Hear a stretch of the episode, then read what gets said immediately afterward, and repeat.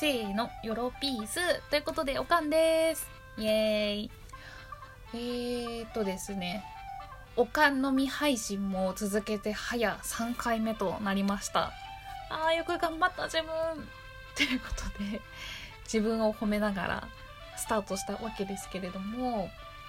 えーとですね、まあ、今日お話ししたいなと思っていたのは、えーまあ、大掃除についてですね。はい。急に何の話やねんって話なんですけど、まあ、実は私、あの今のこの、えっ、と、賃貸、あ、ごめんなさい、今マンションに一人暮らししてるんですけど、ここに引っ越してきて、まあ、大学の時から住んでるんで、もう5年以上か。もう6年近く住んでいるんですね。で、えーとまあ、大学時代もそうなんですけど、まあ、社会人になってもあんまりこう家にいることがなくってもう布団さえ寝られる場所さえあればいいみたいな生活をしてたのでなんかこう何て言うんですかねもう本当に最悪な家だったんですよ。あ一個だけ自分を守るために言うのであればこう足の踏み場がないほど汚いとかそういう感じではないです。ただなんかこう家でゆっくり過ごすにはなんかこうちょっとこう雑然としているというかなんかなんかちょっとずっとこの部屋にいるのは嫌だなみたいな そんな感じの家だったですね。で昨今やっぱりそのコロナの影響で、まあ、在宅ワークが増えてきたりとかあとはやっぱりその家にねいる機会っていうのがそのおのずと増えてきたこともあってちょっとこうどうにかしたいなっていう思いがありましたと。はい、でさらにちょっと私の心に火をつけたのは、まあ、剛の存在なんですがあの剛も、えーと、引っ越しを本当に去年かな？にしてでなんだろう。一言で言うとこうミニマリストみたいなものをまあ全然置かないみたいな感じの生活をなんか心がけるみたいな感じで、あのー、すごい、まあ、シンプルだけど、まあ、すごく使い勝手のいいなんか部屋にしててちょっとそれを私が目の当たりにした時にちょっといいなみたいな羨ましさみたいなのがこうふつふつと私の中でもこうメラメラときまして。ちょっと私も同じように部屋快適にしたいっていうところでちょっと大掃除を始めました。はい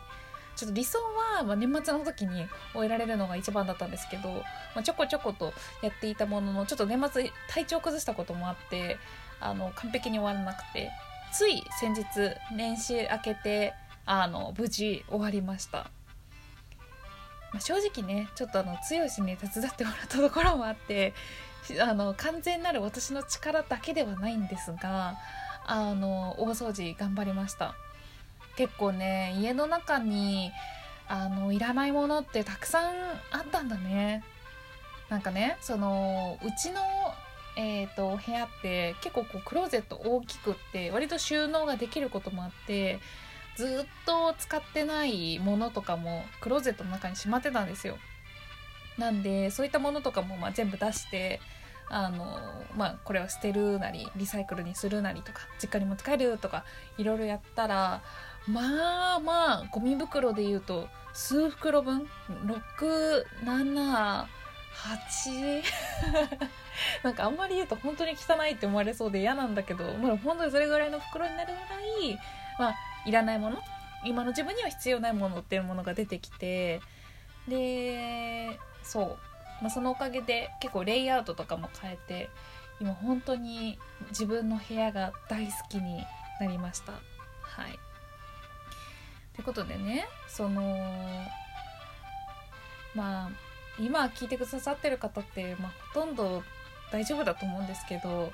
やっぱりその部屋を定期的にきれいにするとか分かりやすい配置にするとかまあ本当に最低限のもので暮らすってすごくいいことなので是非ちょっと皆さんもやってみたらいいんじゃないかなっていう話でした。はい。ですかね。いやでも本当に大掃除はいいですね。自分の心がこうすっきりするしなんかいい一年迎えられそうだなって気持ちになりましたはいということでちょっと今日締める前に一言だけお伝えさせていただくと、まあ、あのねあの剛もこのライブ配信実はねもう気づいてあ一人で配信してるんだねみたいなのは声をかけてくれたんですよ。ということでちょっと私からの一つミッションで、まあ、今日の話を経て、まあ、何かしらのキーワード、まあ、大掃除でもいいですしまあなんだろうなえっ、ー、とリサイクルとかそれこそレイアウトとか何でもいいんですけどキーワードを一つ取ってなんかそれに関する話を回してください。できれば。いや話したいことがあるならそれでもいいんですけど。はい。ということで、えー、おかんによる、えー、一人配信3回目以上になります。今日までお聴きくださりましてありがとうございました。明日はきっときっと剛の配信が待ってると思いますので楽しみにしていてください。はい。ということでおかんでした。バイバーイ。